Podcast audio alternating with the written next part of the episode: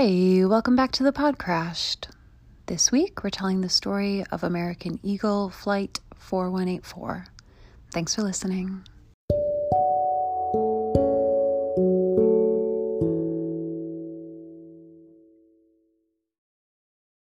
And then one, two, three, that. Okay, so okay. We are back. Today, we are back. This It was a day, guys. It was a day.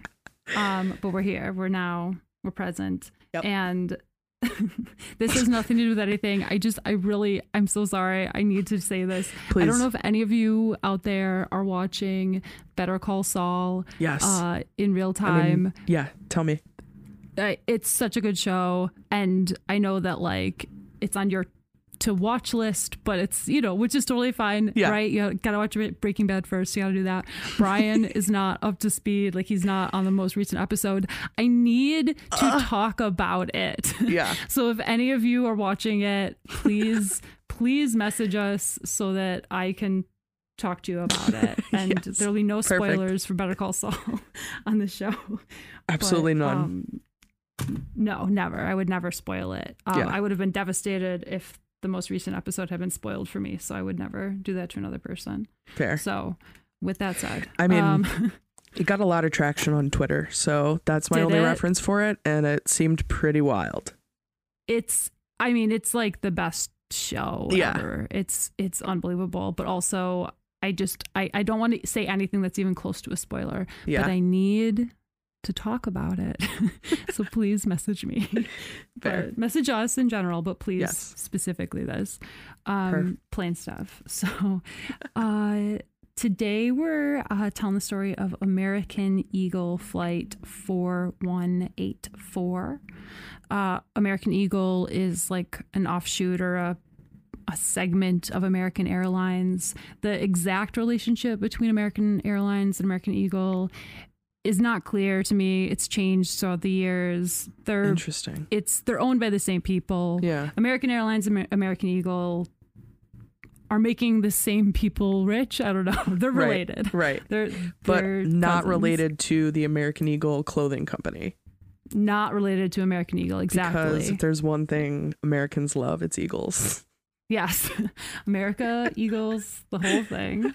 So skinny jeans, whatever. Perfect. But uh, and we're going back to Halloween, October thirty-first, right. nineteen ninety-four. Good. Great. Which, what a great time. What, what were you for time. Halloween in nineteen ninety-four? Do you remember? I. Or you guys didn't. Did you guys celebrate Halloween? No, no, we did Halloween. We did oh, you Halloween. Did? Okay, okay. I, this might have been the year. I don't know what year the um, Batman movie with Catwoman in it came oh, out, yes. but if it was if it was this year, then I was Catwoman. Perfect. And yeah, that's my such dad, a good costume. My dad is like still to this day proud that he bought me that costume yeah. because I think it was like kind of a splurge for my family at the time. Yeah. And yeah, I mean, I liked uh, it. What, what were you for Halloween in nineteen ninety-four? I think that year I was a Ninja Turtle. From Very I think it was my brother's, my older brother's older costume. His grandmother made it for him, and so Very we recycled good. it. It was a cool costume. It was a cool costume. I'll have to ask him and see if we still have it. Which Ninja Turtle? Oh, I don't. I could not even remember. That's okay. Did you yeah. have a favorite or? No, I didn't. I didn't. I was. I was like into it because all the boys were into it. Mm, it was fair. Just like you know one of those things. Yeah. Fair. Fair. Fair. Fair. Um, the um, Halloween nineteen ninety-four, and we're flying from Indianapolis to Chicago. Okay. Now, I don't know if this is how you remember it, Mariah, but in my memory, it snowed every single solitary Halloween of my life. Every Halloween. You have to wear a coat yes. over your costume. Yes. It is so sad. It is a battle of the century. Yes. Uh, so parents across the uh, Rust Belt are forcing their kids to put uh, coats over their costumes. Yeah. And that's happening to the folks around this area of this flight because it's Indianapolis to Chicago. Uh, our girl Nina, you can tell us, Nina, if uh, you had to wear a coat over yeah. over your costume because I know in some places Halloween is not at all coat wearing weather, and right. It's like totally moderate or warm, but but yeah. in this area cold. Yeah. So uh, so it is a cold day. It's um, cloudy, drizzly. The what I hate about fall, it's that kind of weather. Um, mm. I know lots of people like fall. You like fall. And I you love like, fall. You like cold and drizzly. I do. It really is. Yeah. It's good. We it complete is. each other. Yeah, exactly. But, and uh, we're flying an A T R seventy-two.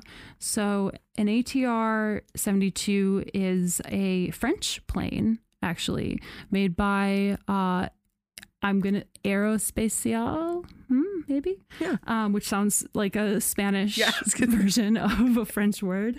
But um, they are a French Uh, plane manufacturer. This the seventy-two is like the upgraded version of the A T R forty-two, and this is a brand new plane. Brand new, brand okay. new. It was born in March of nineteen ninety-four. Now it is flying this flight on Halloween nineteen ninety-four. Brand new plane. Wow. Uh, it's a small plane. Uh, it has two prop engines on either wing. It has the um I know I know that a lot of you know the words for this stuff. I'm so sorry that I don't, but it has the kind of like Cessna style wings in that the wings are kind of straight across the top, mm. so um yeah. not down lower in the body of the plane. So these planes are uh very good for what they are used for, which is hopping around, doing like what, you know, hop, hop, hop, hop from uh, city to city. Indianapolis to Chicago is a short flight, um, very similar to Buffalo to Rochester, Buffalo to, to or not Buffalo to Rochester, New York, New York to yeah. Buffalo or New York to Rochester, uh, like fifty minute flight, maybe short, sweet. And that's what the A T R seventy-two is for. Um, American Airlines had just gotten a bunch of these from the French company. They're doing great, making bank, getting these planes over here to hop, hop, hop from city to city. Uh, and so this brand new plane has sixty-eight human beings on it. Uh, two pilots, two flight attendants, and sixty-four passengers, which is full. Uh, not like packed to the rafters, but full for this aircraft, if that gives you a sense, a small plane. Yeah. Um, we've got Captain Orlando, uh, who is twenty-nine and has eight thousand flight hours, which okay. is amazing. Yeah. They, they're still not Carlos numbers, but that's a lot of yeah. flight hours for a twenty-nine year old captain. So he's he's doing great. Yeah. Uh, and uh, we've got first officer Jeff. He's thirty and he's got five thousand flight hours. So also very well established. Yeah. You know, we've had captains with fewer flight hours than that. So right. yeah, these are good established young pilots. And uh The, this is the first flight of the day in what's going to be a five leg flight. So they're going to like hop, hop, hop, hop, hop all around uh, five different flights. And this is the first one of the day. Uh, so the weather is like cold and cloudy and drizzly. The um and the very short little flight, they like board up, take off in the air, and just as fast as they're up and in the air, they're starting to think about when they're going to land because it's such a quick flight, right? Um, Orlando and Jeffrey are, again, twenty-nine and thirty, young men. This is a relaxed atmosphere in this cockpit. Yeah. They are playing music. They okay. are not like heavy music, sure. but like easy listening. They are uh, joking around. Like they're, this is a relaxed atmosphere. Orlando is apparently like kind of very popular for being a really relaxed captain to fly with. Uh, they're well liked by their colleagues. Uh, the flight attendants, one of them is an established, experienced flight attendant. The other one, it's her first day. Her first day ever, the first flight of the first day of her career as a flight attendant. Okay. And uh, when she comes into the cockpit to see if they want anything, they like joke with her and she jokes back with them. She's like, you guys aren't working that hard. And they're like, haha, of course not. You know, so it's like a nice, relaxed day at work, because that's what this is. It's a work day. Yeah. Uh, as they approach Chicago, um, they are... They're approaching Chicago, which is one of the busiest airports in the world, and they are a little plane, and times are different, uh, and they have they have f- so much fuel already on board because this is the first flight of five flights. So uh, unlike now where they would bring like kind of, you know, just the right amount of fuel for the first leg, they've got some extra fuel on. So it's a little plane with not that many people and uh, plenty of fuel on board. So it gets put into a holding pattern. So what should have been, you know, a short flight is now getting longer. Yeah. Uh, so they uh, call air traffic control. Air traffic control directs them to fly in a holding pattern uh, just south of Chicago. So away from the airport. They're not in a holding p- pattern like directly over the airport. And uh, they fly in a circle. They just go around the holding pattern. Yeah. There's other planes in the holding pattern. Lots of chatter on the radio. It's obviously a busy day. The cloudy weather uh, slowing things down. Chicago is having to s- just really slow down the rate that planes are coming into the airport. So just flying in a circle, listening to tunes. Uh, Captain Orlando goes to the bathroom. Just what do you, what else are you going to do? Right. Tells... Uh, tells Jeffrey to take over while he goes to the bathroom. Uh, when he goes to the bathroom, he uh, after he goes to the bathroom, he uh, hangs out with the flight attendants in the back and jokes around with them. He calls Jeffrey and says, I'm getting busy with the ladies, so if I'm not up there in fifteen, twenty minutes, you know where I am. And Jeffrey goes, oh, okay. Uh, well, I'll... And then the captain is like, no, I'm joking. Like, oh my God, I'm going to be right up there. Uh, for reference, Orlando is uh, like newlywed, baby on the way. Like, yeah. And I don't know. They're... Uh, people flirt with their coworkers. I don't know. What do, right. what do we just talk? It's it's very boring, right? They're just flying in a circle. So they have the autopilot boop booped in to do that. They're just waiting to land, right? Uh, as they're flying around, uh, they get that uh, master caution warning, which in context, they understand to be warning them about icing conditions. Uh, it's, you know, obviously colder way up high where they are at altitude. Uh, it's a drizzly day. We're over Chicago. We're in the Great Lakes region. It's yeah. cold, right? So uh, Orlando flips on the de-icing equipment and he increases the speed a little bit. So he does what he's supposed to do to reduce the ice. Uh, he notices that the plane is just a little bit nose up, like it's flying with its nose raised just a bit. And that's not a big deal for the aircraft, but it's not comfortable, right? You're not in completely level flight. It's not as comfortable for the passengers. So he just notches it down just a bit, just so that the plane is uh, leveling out. And uh, keep flying in circles. Uh, they... waiting to hear from the air traffic control. They send a message to headquarters saying like, hey, you know, we're delayed in this holding pattern.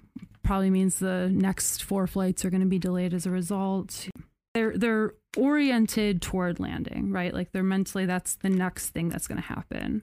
Uh, so they have flaps at fifteen, meaning the the flaps, for anybody who doesn't know, basically they are like a little a little extender, like the leaf on a table. It makes the plane the wing wider so that as the plane slows down for landing, it can still say stay airborne, mm, if that right. makes sense. So they yeah. already have, they have the flaps extended. Uh, when they descend, they're going to need to remember to uh, retract the flaps, because obviously when you descend, you pick up some speed, and they you can't have the flaps extended if you're going over a certain speed. Uh, so they co- they talk about that. They talk about how, like, oh man, we're probably going to forget to retract the flaps when we descend. Uh, just uh, chit chat, right? Chit chat. Yeah. Uh, they finally get uh, a message from the air traffic controller telling them that soon they're going to be able to descend to eight thousand feet. They're, they've been in this holding pattern at this point for thirty-five minutes. Okay. Flying in circles, which I'm sure the passengers are loving. Yeah. Um, so they, Jeffrey says, like, just looks out the window and can see the wings and just comments like, oh, we still have some ice out there. And Orlando turns around and looks out his window and says, like, oh yeah, like we still got some ice. And he's got the he's already got the de-icing equipment turned all the way up to high. What are you gonna do? Right, right. It's already as high as it can go. We're gonna get sprayed down when we land. Uh, and they finally, finally get cleared from air traffic control to descend to eight thousand feet. So they start to descend, and they get ding, ding, overspeed warning because they forgot to retract the flaps, just like they thought they would.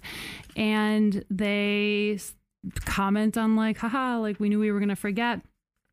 They retract the flaps, which is exactly what they're supposed to do as they're descending down to eight thousand feet. And there's this loud whooshing, oscillating whooshing sound. And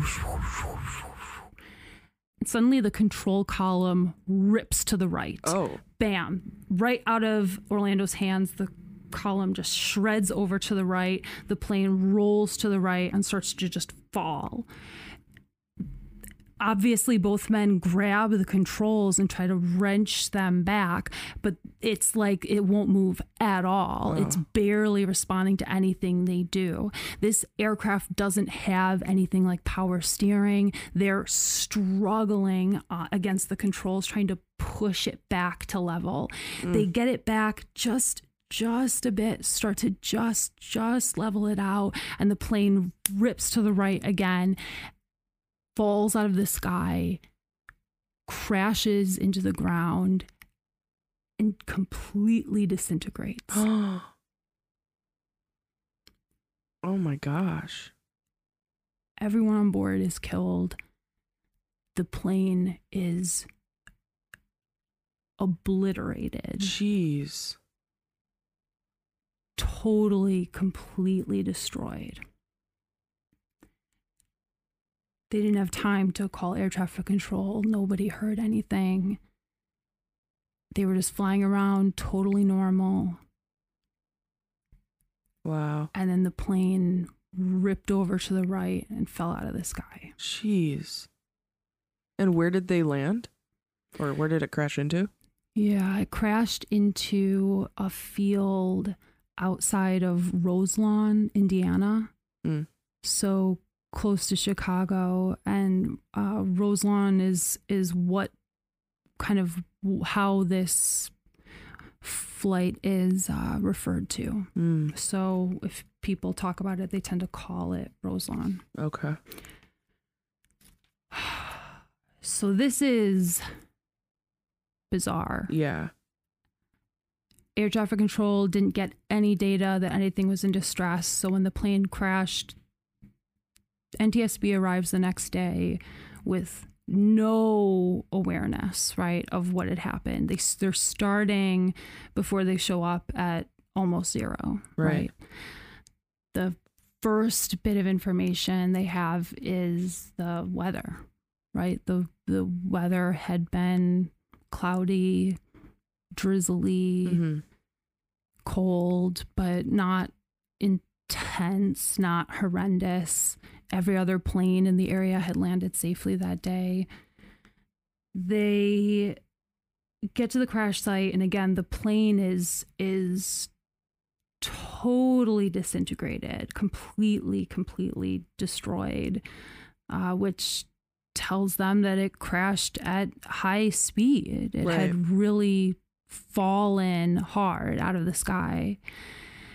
They start to pick through, and f- thankfully, in, almost immediately, they're able to find the black box. So they find the C V R and the flight data recorder. They send that off to be processed, and they start to pick through. There's there's kind of like step one is find the black box, right? That's imperative. And step two is try to find the four corners of the plane, meaning uh, locate where the nose of the plane is, where the tail, and where each of the wings are, because that tells them where, what orientation the plane was in. Mm. And it also tells them Uh, like uh, information about the angle that the plane struck the ground at. They find, by just locating just those pieces, they can tell that the plane obviously had hit the ground very hard, very fast, but that it ha- was in a shallow nose down orientation, meaning that it was like they had started to level it out before it crashed. Like mm. it had started to level out. They had started to be able to get control of the plane, and they had run out of time. They hit the ground before they were able to. They pick through and they start that, you know, process of kind of, you know, crossing things off, things that it you know, they can see that uh, all of the plane is there, meaning the plane didn't break apart in the mm. air. Mm-hmm. Um, they interviewed pilots who had also been flying that day in that holding pattern with them at the same time to see if what their, if they had seen anything, if they had, uh, what their experience had been like flying, what the conditions were like. Um, this is nineteen ninety-four, right? So the data for knowing what, exactly what the weather was like in this exact location at this day on this time was just less sophisticated. Right. So they ask the pilots who were there. And uh, the pilots universally said that it was, they were universally reported icing conditions, right? There, it was cold. There was, uh, the conditions were right for ice to form on the plane and most concerningly on the wings, but they said it was not too severe, and that's why planes have de-icing equipment. Right. One of the pilots that they interviewed was a first officer, and he said that he had asked his captain to tell air traffic control um, that he thought that the icing conditions were actually pretty bad, and so that air traffic control can warn other flights about it. And uh, he found out, that pilot found out in the course of his interview, that the air traffic controller had never gotten that message, hadn't oh. passed it along. And so the the question is then, is it possible that the crew didn't know they were in icing conditions? Right. Like, did that fact elude them? Uh, when they, you know, just listening to the C V R, they knew that wasn't true, right? They can see on the flight data recorder that they turn the uh, de-icing equipment on. They can hear them talking about the ice. Two minutes before the crash, they looked out the window, looked at the ice, saw the ice, agreed it was icy, you know, and agreed that their de-icing equipment was working, right? Or appeared to, they seemed to think it was working. They seemed to be, they didn't seem worried about it. They right. seemed aware of it, but not worried about it. So did the de-icing equipment on board the plane actually work, right? That's the next question. That's going to be pretty hard to investigate, right? Because the plane is totally obliterated. Uh, the components, so what is the de-icing equipment? There's basically two major components to the de-icing equipment on this aircraft. One is just heat, regular heat. The wings uh, get hot in um, certain areas because of the fuel, and that helps the ice melt off. Uh, and then on the leading edge, meaning the uh, edge of the wing that is uh, pointing straight ahead, uh, that's where you really need that to be clean. You really c- cannot have any ice on that part. So there's something called a boot. I do not know why it's called a boot, but it's, we've talked about it a little bit before. It's basically like coated in rubber and like a balloon functionally, and air can get blown into that balloon on the leading edge, and it will just puff up and the ice will break off and fall off, and the leading edge won't have any ice on it, right? So those are the components that are supposed to keep ice off the wings. Right. Were they working?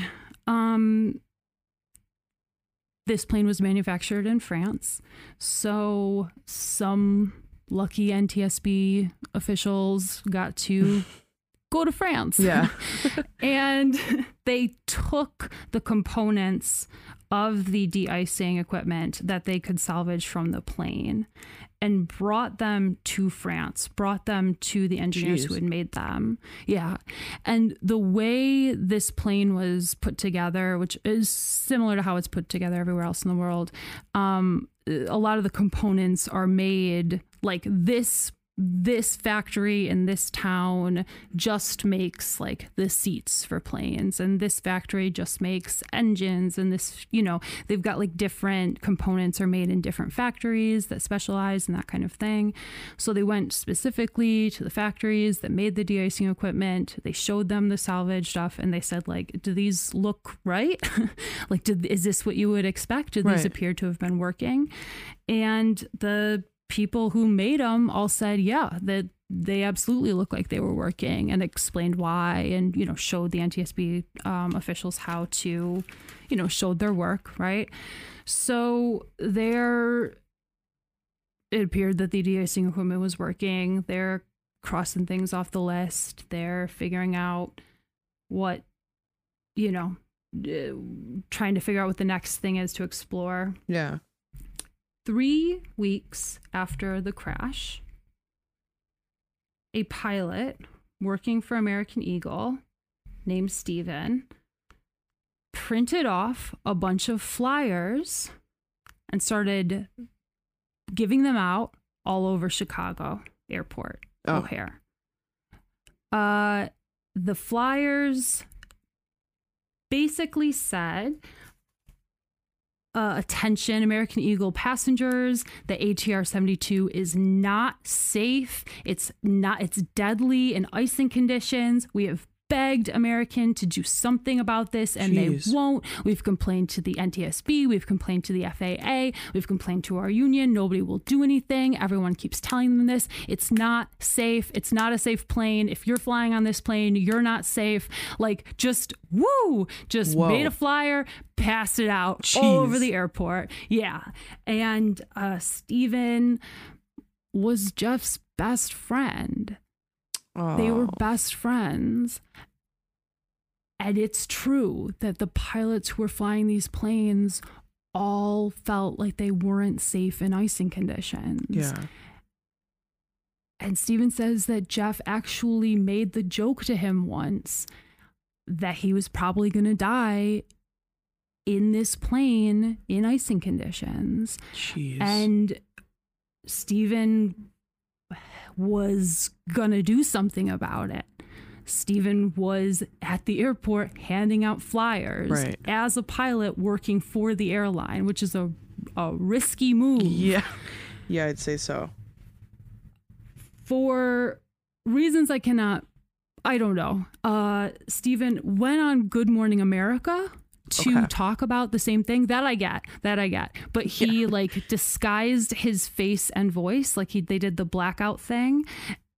And I, I don't know why he disguised his face and voice for that, yeah. but handed out the flyers himself at the airport.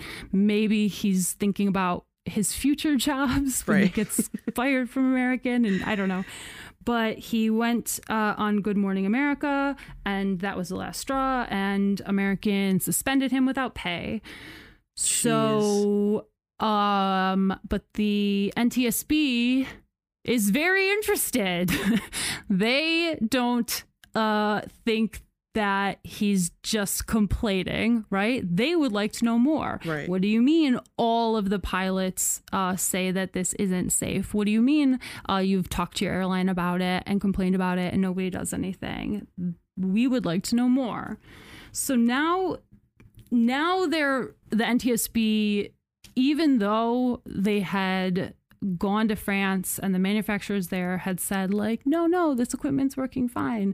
Uh, They still know that this plane did crash in icing conditions, and all of the pilots feel like it's not safe in icing mm. conditions. So, okay, the de-icing equipment is working. What else is going on there? Right. Right? Like, because it still seems like there's something there. Just because the equipment is working doesn't mean that it had nothing to do with the conditions, right? So they went through all previous uh, A T R forty-two and seventy-two incidents, right? They just they went through any anything that had gone wrong with this plane or its predecessor. They just went through all of them. Mm. And they found five incidents that were very, very similar with this same aircraft. Uh, the similarities being, you know, icing conditions, that weird sound, the uh, controls like f- like r- ripping over to one side or the other. There was a flight in Wisconsin in America in nineteen eighty-eight, so six years prior, where the conditions had been the same. The pilots had heard that weird whooshing sound. The controls had whipped to the right. The plane had stalled out. They got no stall warning, which is very weird. The pilots felt like they had no control. And they had been at altitude, and they weren't able to regain control until they pushed the engines to max power. And that allowed them to get control of the plane back. But they went from flying at altitude on this flight in Wisconsin all the way down to one thousand feet above the ground. Jeez. So they fell out of the sky thousands and thousands and thousands of feet with no control before they were finally able to really just get control before they hit the ground. Jeez. And that had happened in the same plane in the same conditions. Right. There was a plane that had crashed and everyone had died in Switzerland in nineteen eighty-nine. The same plane, the same no. conditions. So what's going on, guys? Right. Like, what, what, why is this happening? The N T S B, and I appreciate, again, the different, like, there's some, people have different approaches, right? People who are investigators are going to approach it differently. And I think this is a very wise way of going about this. One of the N T S B um, agents went to the engineers at Aérospatiale and uh, at Aérospatiale, whatever, and asked them what kind of ice buildup would cause this to happen. Right. So working backwards, yeah. what would ice have to look like on this plane for this incident to occur? And uh, one of the engineers who I guess was like one of the like oldest and most like um, seasoned engineers working there drew, he didn't speak any English, he drew a picture on the wing of where ice would have to build up for that to happen. And he drew the ice behind the boot, right? So behind that little balloon on the leading edge of the plane, he says, if ice builds up here, then this incident can happen. And what he explained through translation or whatever, what they figured out is if a ridge of ice built up behind the boot, then the air would flow over the leading edge, hit that ridge, go over the ridge in like a gully, if that makes sense. Mm-hmm. It's like hard to explain. Yeah. But it would go over the ridge, and then when it hit, it came down the hill of the ridge, it would bounce up off the plane, if that makes sense. So when it bounced up off the plane, it would make like a, I guess, kind of like a tunnel, like a surfing yeah. tunnel, right? So it would make like a, a vortex there. And that vortex, because it's like lifting up, it creates suction against the aileron on the wing. So the aileron, if anybody, if you can imagine a plane, if you've been on a plane and you've been behind the wings and you could see the back of the wing outside,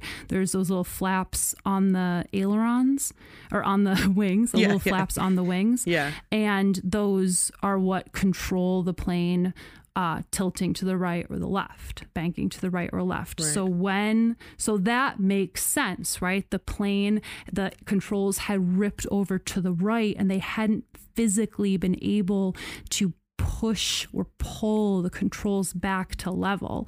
So this engineer working for the company that made it said, this is how ice could build up. And this is, that would cause the incident that you described.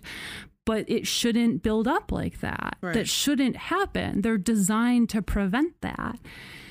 So now they have a plausible scenario, but they don't know if it's possible for that scenario to ever take place. Mm.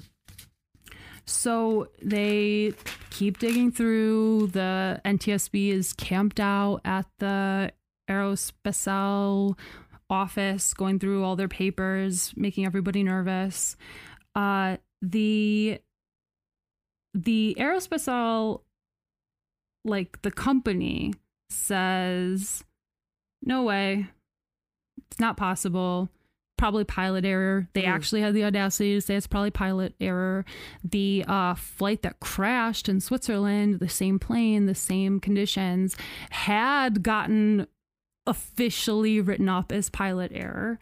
So Jeez. Because I know that's what makes me mad. Right. So uh the N T S B needs to like run a test, and the test they came up with is wild. So first they went to the um the national, what are they called? The National Meteorological Agency? I don't know. Sounds they right. went to whoever. Yep. Channel four. They, they went, went to, to Channel four. Yeah. No, they went to whatever the federal version of Channel four yeah. is. And um, they asked them what kind of ice could build up like this. What could right. this be? Or what kind of ice do you think was happening on that day? And their scientists, the meteorologists, said that it was probably super cooled large droplets. And everyone at the N T S B said, what's that? Because this was a meteorological phenomena that was totally unknown to aviation at this time. Jeez. Like pilots had no knowledge of this. This was not understood. It wasn't taught. It wasn't known about. Pilots had no idea that this was something they could run into. Essentially what it is, uh, these like tiny, I don't know why large is in it. Large, I guess, is doesn't mean the same thing in science, but they're actually tiny droplets that are like the size of like the, the size and shape of a hair, if that mm, makes sense. So okay. like long, very thin droplets of super cool, below freezing water. They're in liquid form.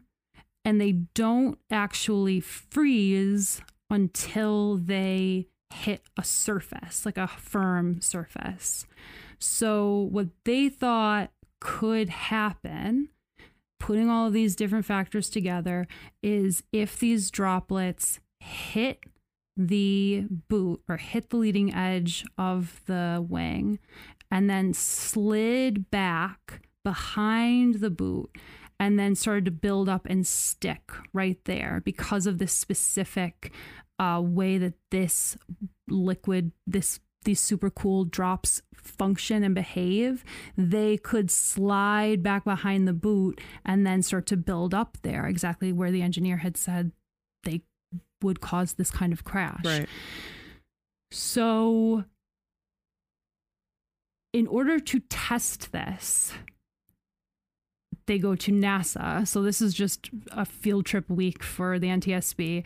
They go to NASA, who's been studying these super cool large droplets, and they have like a like a tanker that can produce them. Hmm. And they flew that up and they f- like into the sky, and they flew an A T R seventy-two behind the tanker. They filled the tanker with water that was dyed yellow, okay. and then they released it onto the plane as it flew to see where the dye would stick, where the dye would build oh, up, because okay. obviously by the time they got it back down, it would just melt. Right. The ice would have just melted.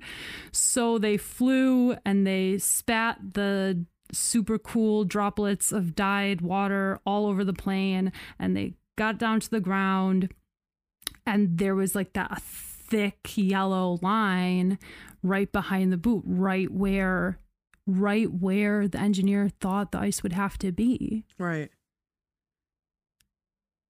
So reconstructing all of this on Halloween nineteen ninety-four, this plane with sixty-eight people on board got into that holding pattern, and just at that moment, at that time, at that place, going in that circle, they would fly in and out of layers of clouds that contained those super cool drops.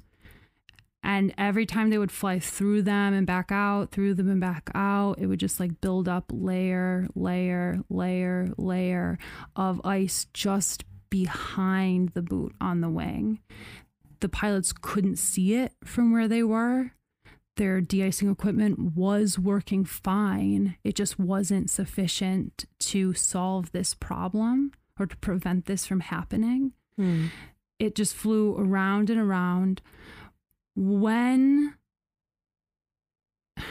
when Orlando had noticed that the nose was just up a little bit and had tilted it back down, by that time the the ice had already started to build up. So when he tilted the nose down and exposed more of the wing, the top of the wing, to the increased airflow, that was the first thing that started to put them in danger.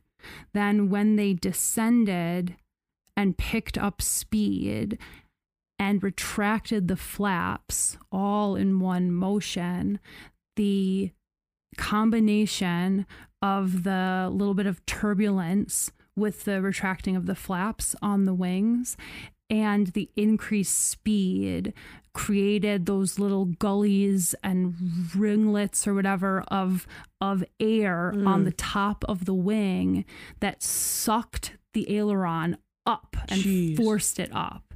And inside the cockpit, that so when the aileron got forced up, it pulled the cord that's connected oh my gosh. to the column and ripped the column to the side. And they physically could not overcome the force of the air. Oh my gosh. On the wing. That's terrifying. Oh my gosh. Wow. So the F A A, besides being warned by pilots that this plane wasn't safe, turns out the F A A had also not tested this plane at all themselves. Oh. They had just accepted the French tests, which I'm I mean, sure the French yeah. did great tests, right, but right. like that's not that's not what their job is, right. right? That's not what they're supposed to do. And we do have different weather conditions in yeah. Chicago or Wisconsin or Buffalo or whatever than they do in France. Right. And they, the F A A, F A A just made like a blanket, this plane can't fly in icing conditions, period, which functionally made it like a lot of, these are like American Eagle had just bought a bunch of these planes and want them to fly their like northern routes. Right. Now they can't. Uh, obviously, Aérospatiale wants to uh, fix this problem, right? They don't, now that it's shoved in their face like this, right? They, and I don't know, I'll say this, I have no knowledge of how much they were involved in like the investigations for the other crashes. I don't know that, right? I don't imagine that they were like sending planes out, counting on them, you know, crashing as a result of this, yeah. whatever, but they, they changed the de-icing mechanism, changed the shape of the wing to keep this from happening. Um, they had to send out parts and pay to have all of the wings on all of the planes that they had just sold to everybody, you know, every single one that was out there, they repaired to prevent this from happening again. And basically all the airlines just moved those aircraft down to the south. Jeez. So, you know, I mean, I'm sure that in the summer they would still have them up north, but they just basically sold them to airlines that flew in the south yeah. or sold them to, um, you know, like Central American uh, Airlines, or kept them in Florida or whatever. But they they solved the problem and they prevented the problem. Right. They right. changed the shape of the wing. They changed the de-icing equipment, and then they sent the planes down south anyway. But oh my gosh. Yeah. Oh. So was this, this, like, was the investigation still deemed pilot error? No. Oh, good. No, good, they, good, good. This one, no. They, it was completely, the, they, the pilots didn't do anything wrong. Right. The pilots were, um, casual and maybe like a little bit, you know, goofy or whatever, but they didn't do anything wrong. Yeah. Everything they did was, under normal circumstances, would have been correct and safe. Right. Well, and it's funny because uh, like when you started telling this story, I was thinking like, oh God, they're almost thirty. So they have that like, and they have a lot of flight hours. They have that like confidence behind them. They've been doing this for a while. They know what they're doing. Right. So right. obviously yeah. not a great uh result, but I'm just glad it wasn't like, you know, that kind of like, it wasn't their fault. Yeah, like that yeah. that cockiness that you get when you're thirty, you've been doing something for a little while, but you're still right. you know, like learning, right. bro. Right. Essentially, right. like, you know. Yeah. Yeah. But it's, I mean, it's incredibly sad. Yeah. And, that's horrifying. And nightmarish, right? Yeah. Like I feel like it would be, it would just feel so, it, it feels very unreal to imagine because yeah. it's so sudden, so bizarre, so scary. On Halloween. And on Halloween, right. Yeah. And what is, what, what's very, very sad is that they think that if they had had more altitude, if they had had more space between them and the ground, mm. that they might have been able to recover, oh. but they were just too low. Right. There just wasn't enough time between them and the ground. Ugh. Jeez. Ugh. That's horrible. Horrible. Wow. And it's, it's good that, that, um, Stephen got the word yeah, out. Yeah, seriously. He he risked it all. Know, I mean, God, he did. He risked and his think career. About, honestly, how expensive it was to like print flyers in nineteen ninety-four. Right. Like you had to go to a print shop, yeah. and like that was a whole thing. It was like the and height he, of Kinko's. Right, right. Seriously. And like, and I know it's like a small thing, but I guess the reason I say that is because there was like, he like planned it, executed it. Like it took steps. Yeah. He contacted Good Morning America. Like he did a lot. Like he took his time and his energy and his money and his reputation yeah. and funneled it into drawing attention to this. And probably part of it is just like anger, fear, yeah. not wanting this ha- to happen again, like two weeks later, you know, you're getting right. into winter. He, he did that at like the end of oof, getting close to Thanksgiving, which is probably another reason why American was mad at him, you know, right, right. before like the heaviest time oof. Of year to fly. But for all we know, he prevented another crash, yeah. right? Like we don't know. Right. And he galvanized the other pilots to, you know, refuse to fly them um, while the, you know, investigation was ongoing. Like just, I mean, we love collective action. Of course. You know? Good job. Wow. Oh. And Ugh. um, nineteen ninety-four. Yeah. Because I was going to say, like, I mean, like the... What am I trying to say? Like the, um, like social media wasn't a thing. So it was even harder right. at that. Like, you know, it, like the internet was oh, just yeah. starting to become a thing. Yeah. Nobody had like a computer right, in their house in right. nineteen ninety-four, but and, I guess somebody did, but I don't know that, those people, right, right. you know? And yeah, just a lot of, yeah, it's hard to get information out. Yeah. It takes a lot. It's very effortful. Right. You have to really care. You have to really care. Yeah. And he did. Yeah. Jeez.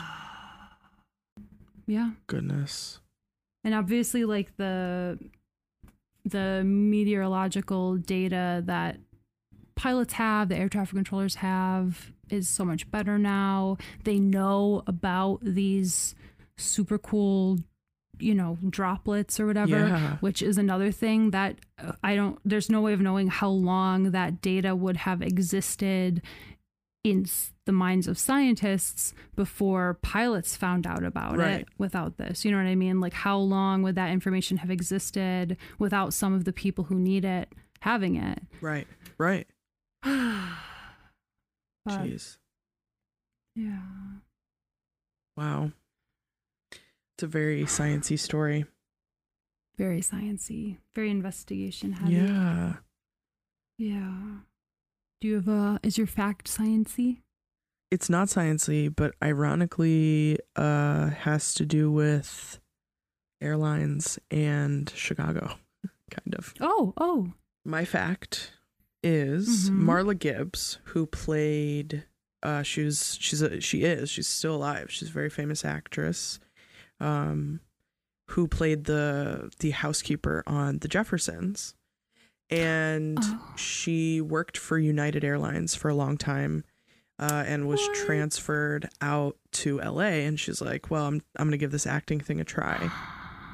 Got she did a you know like a few theater things here and there, and did like a bunch of little uh, roles, and then landed this role on The Jeffersons, and. Oh my God. Continued working at United for two years while she was filming on The Jeffersons. Oh my gosh. The the show, the T V show had to essentially like buy her out of Oh my gosh. working for United. She was like um someone who did like reservations, like she just booked tickets. Yeah. So oh good. Oh my gosh. Yeah. And she's from Chicago. Good so how her. how ironic is that? But yeah.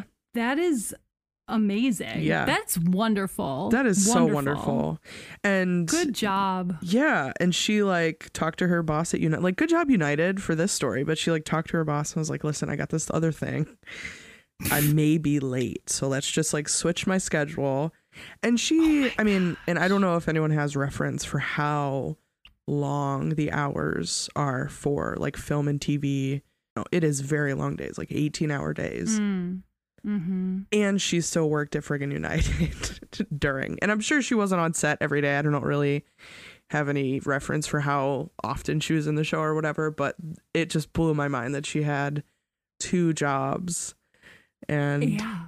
one of them was being in the Jeffersons and the other was yeah. working for United. It's just amazing. But being so being on T V, yeah, when there were like three channels, you know what I mean? Right. That's amazing, right? right? Like you, that is incredible and hard and right. fantastic, right? And, and then, then yeah. keeping your day job at United. Can you imagine? No. Absolutely not. And that was actually one of the interviews I read. Someone was like, but aren't you tired? And she's like, no, I'm fine. I'm just like, oh, I'm I'm wow. exhausted hearing, like reading this story, laying in my bed, reading this story. I'm exhausted for you. Yeah, no, that's, that is, that's so. Yeah, it's cool. Two years, guess... two full years. And then she was like, okay, I guess this acting thing is kind of taken off. I guess I should give United up. But she worked for them for like oh. ten or twelve years or something. It was a long time. That's amazing. I wonder if that, I mean, I guess, again, if you like love aviation, there's like a, the last flight I ever took when I worked in aviation. Mm. So the last non-rev flight I ever took. Yeah. I sat, I was seated next to a pilot. Oh, and yeah, yeah. Yeah, you know, and we like chatted and it was very nice. It was actually really wonderful. Yeah. And I, like it was, but he told a joke because part of what he was basically, he basically said to me was like, good for you because it's so hard mm. to leave aviation. Yeah. And I had graduated, you know, with my master's and wanted, you know, I was going to go work in yeah. my field. And, and he was like, it's so, so, so hard to leave aviation. And the, he told a joke, which I'm probably going to butcher, but the joke was, I don't even think I'm going to be able to tell it. I don't even know how. Basically, oh, a man came into a bar and he's covered in like poop and pee and like yeah. some disgusting blue liquid and like just disgusting. And the the bartender says like, what are you doing? Like, what's wrong with you? And he's like, oh, well, it's my job. I'm the person who cleans out toilets on Plane. airplanes. And he's just like, so you have to, how, why are you covered in like sewage? Yeah. And he's like, well, you know, sometimes it gets really messy, you know, but whatever. Gotta do it. Yeah. And he's like, why, why would you take that job? Like, why don't you get a new job? And the guy says like, what? And leave aviation? And exactly. that, again, I'm sure there's a better telling of that joke because I'm right. remembering it from like years ago, whatever. Yeah. Like it is like that. Yeah. That's real. Yeah. Like yeah. people get, you, I, you lived with me when I was working like eighteen hours, eighteen hour days Insane. every day at Buffalo. And just, I mean, I, like, but you do feel like that. You're yeah. like, oh, I can't leave aviation. I can't right. give up flying. Well, and it's so fast paced that there is something I feel like about it. I mean, I'm no scientist. Mm-hmm. I think we all know that by now. But there has to be something. I don't know, like your, I don't know if your like brain gets addicted to like that fast pace or just like this constant, oh, yeah. like, I don't know, like, uh, just like going, going, going, or like having to be like yeah. get these things out on time and like all of the different things. Mm-hmm. And then the customer service aspect of it. Like there's so many right. moving parts and right. yeah. And then, yeah, I don't know, just working all those hours yeah. and it's wild. Yeah. It truly is like full yeah. respect for anybody who works in aviation and everybody who works in aviation. Right. Right. And because if you if you have a customer service job in aviation and you like customer service, like yeah. I, I love customer service. I just can't help it. I really do. And yeah. I but it is you you. Yeah, you get to even on like the worst, most horrible, objectively terrible days. Yeah, you do actually get to help some people. Yeah. out of really bad situations. You know right. what I mean? Like you get to help people, I don't know, get to where they're going or whatever right. the case is. I mean, gosh. Yeah. yeah. And I mean, there's you, so much I mean, human remember, interaction too, you know, like yeah. you're, yes. I mean, that's, ex- that's, that's exactly it. Like there's so many different scenarios and people and stories yeah. that are coming through day in and day out. Right. and like the foxhole mentality, like, you know, the camaraderie with your coworkers, mm-hmm. yeah. and all of that stuff. Right. Yeah. I mean, the ramp guys at um, Buffalo had a basketball court. Yes. Uh, like our basketball hoop, yeah. I should say, yeah. um, out on the ramp, and would play basketball all day, every yeah. day between flights. And that's fun. That's amazing. That's fun. Yeah. Yeah. Yeah. That's amazing. Yeah. But I did leave aviation. Yeah. And I am okay with it. Yeah. Yeah. I exactly. miss having flight benefits. It's not a career for everybody. No, it's not a career for everybody. I think that if you're going to work for an airline, you should definitely work for an airline that's career oriented. Yes, like, and cares you about you as a worker. That, yeah, exactly. And or at least has health yeah. insurance and good things right. for you. Time off. Right. And if you can, find one that has a union. Yeah. That's great. It's and if you good. find one that's not a union, you can make a union. Start a union. You can start a union. Yes. Are we going to turn into a union, union podcast? Just yes, kidding, guys. Hopefully. This is now a union podcast. Hopefully. If I can play some tiny role oh my in unionizing gosh. like Delta at J F K, Listen, it would be the proudest thing I ever did. Do you want random podcast guest speakers at your union meeting? Oh, my gosh. We will be there. In a heartbeat. In a heartbeat. In a heartbeat. Yeah.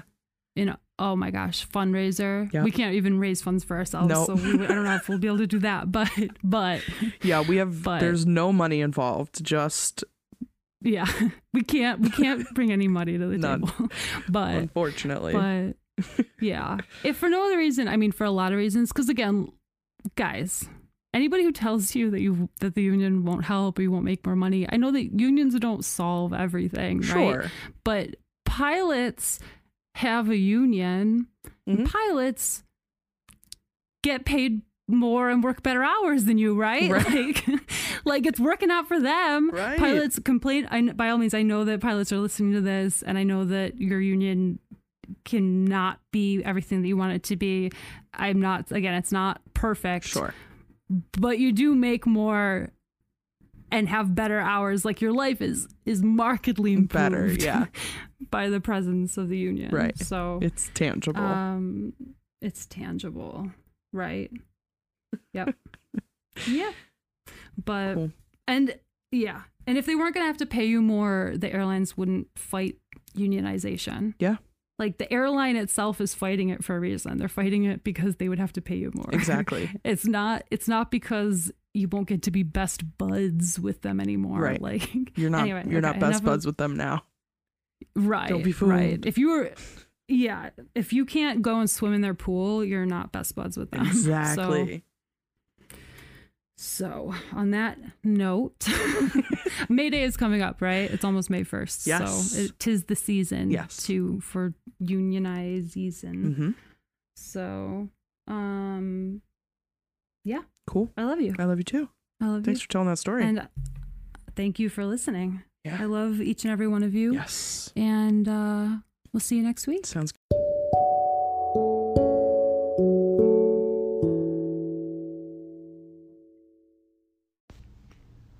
Hey, thank you so much for listening to this week's episode of the Podcrashed. We so hope you enjoyed it.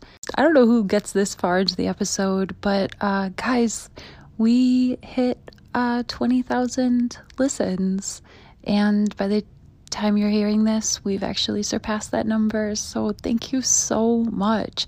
I don't even know what to say, and maybe by the time we mention it in the uh, main body of the episode, I'll have figured out what to say, uh, but right now all I can say is thank you so, so much. It's crazy and unexpected and a wonderful treat. So uh, thank you to every single one of you who have shared or told anyone else about um, this show. It's just wild and uh, eternally strange because I don't know why we do this show in a way, right?